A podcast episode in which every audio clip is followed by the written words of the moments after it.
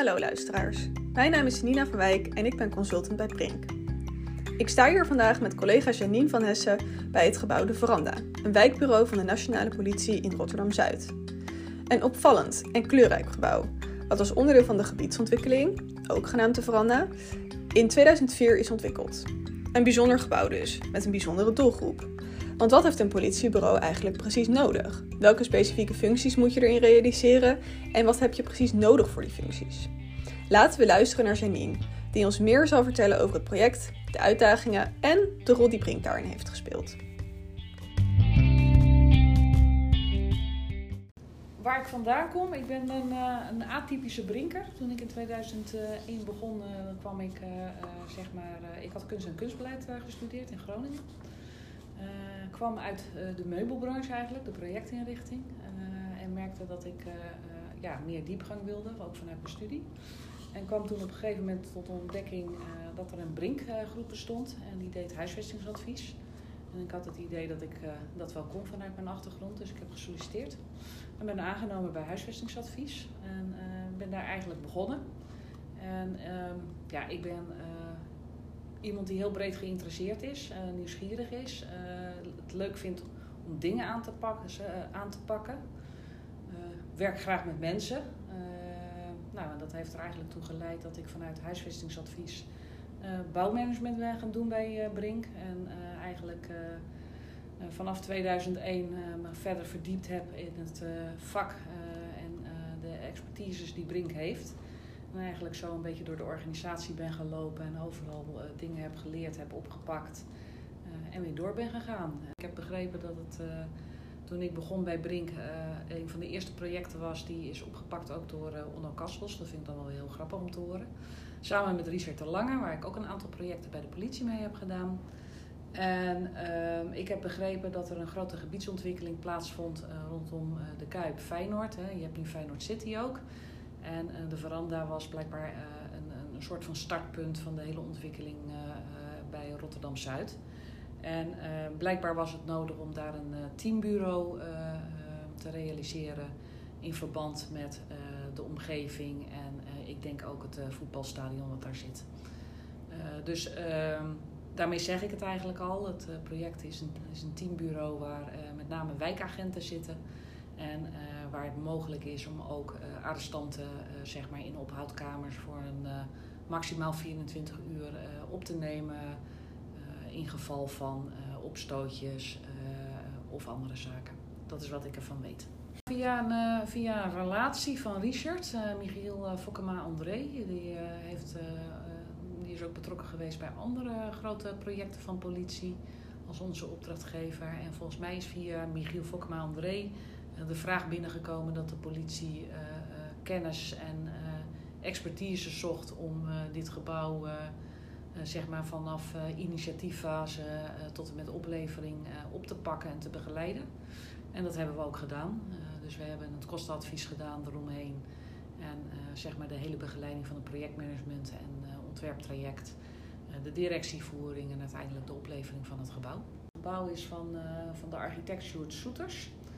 En die heeft toen eh, wel een hele bijzondere gevel bedacht voor het gebouw. Dat zie je ook. Het bestaat uit kleurrijke platen, gevelbeplating en, en staal. Ehm, en ik heb wel begrepen dat dat ook een van de obstakels is geweest. Omdat ze heel veel moeite hebben gehad om die gevelbeplating goed bevestigd te krijgen. En dat dat ook echt een enorme nasleep is geweest in het project. Om te zorgen uiteindelijk dat dat op de goede manier gerealiseerd werd en nog steeds bestaat.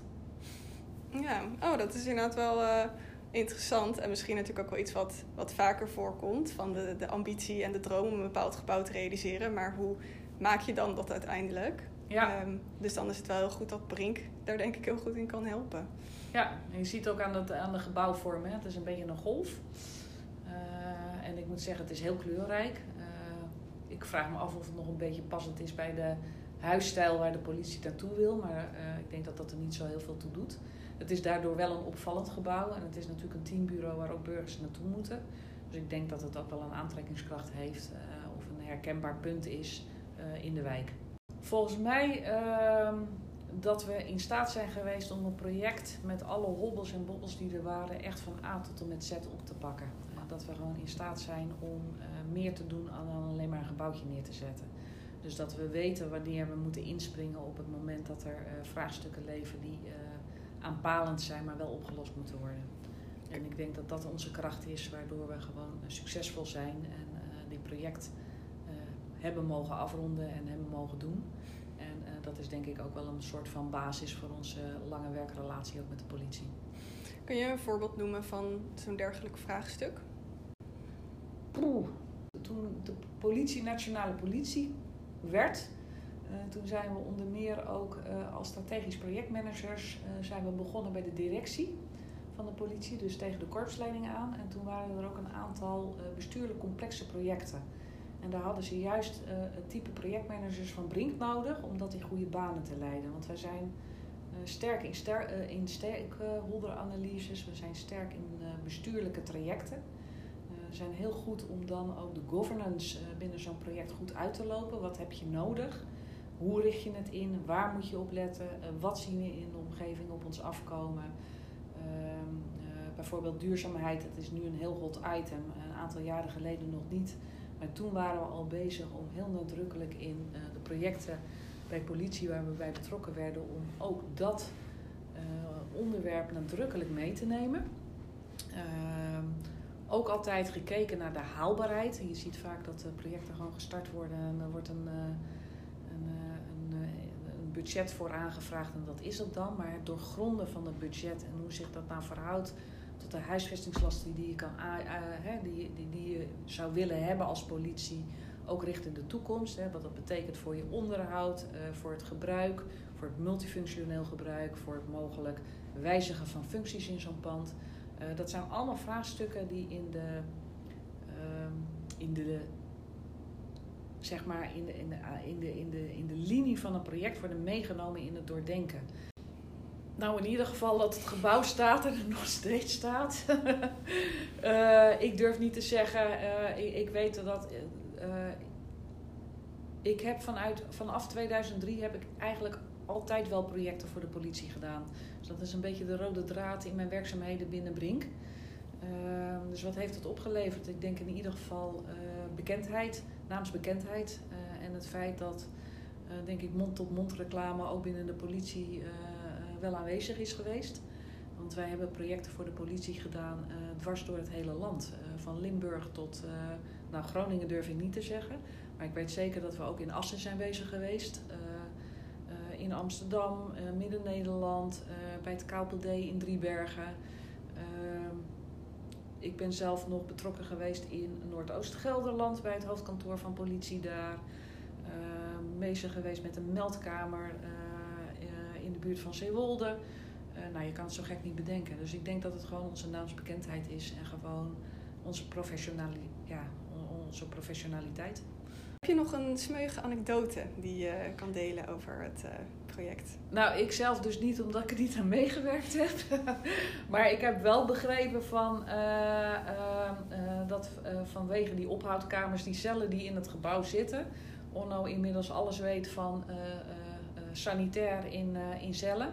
En met name wc's ehm, en uh, vandaalbestendigheid. Dus dat is het enige wat ik weet. En blijkbaar is dat ook broodnodige kennis en expertise die je nodig hebt om je werk bij de politie goed te kunnen doen. Ja, nou sowieso leuk ook denk ik om iets over te horen en daar een kijkje in de keuken te krijgen. Want niet veel mensen weten denk ik van de hoed en de rand over hoe Um, uh, hoe noem je het? Vasthoudingscellen? Nee, ophoudcellen. Ophoudka ophoudcellen. Ophoudkamers, hoe ophoudkamers er, eruit zien. En nou ja, toch wel weer leuke kennis om mee te nemen voor aan de koffietafel.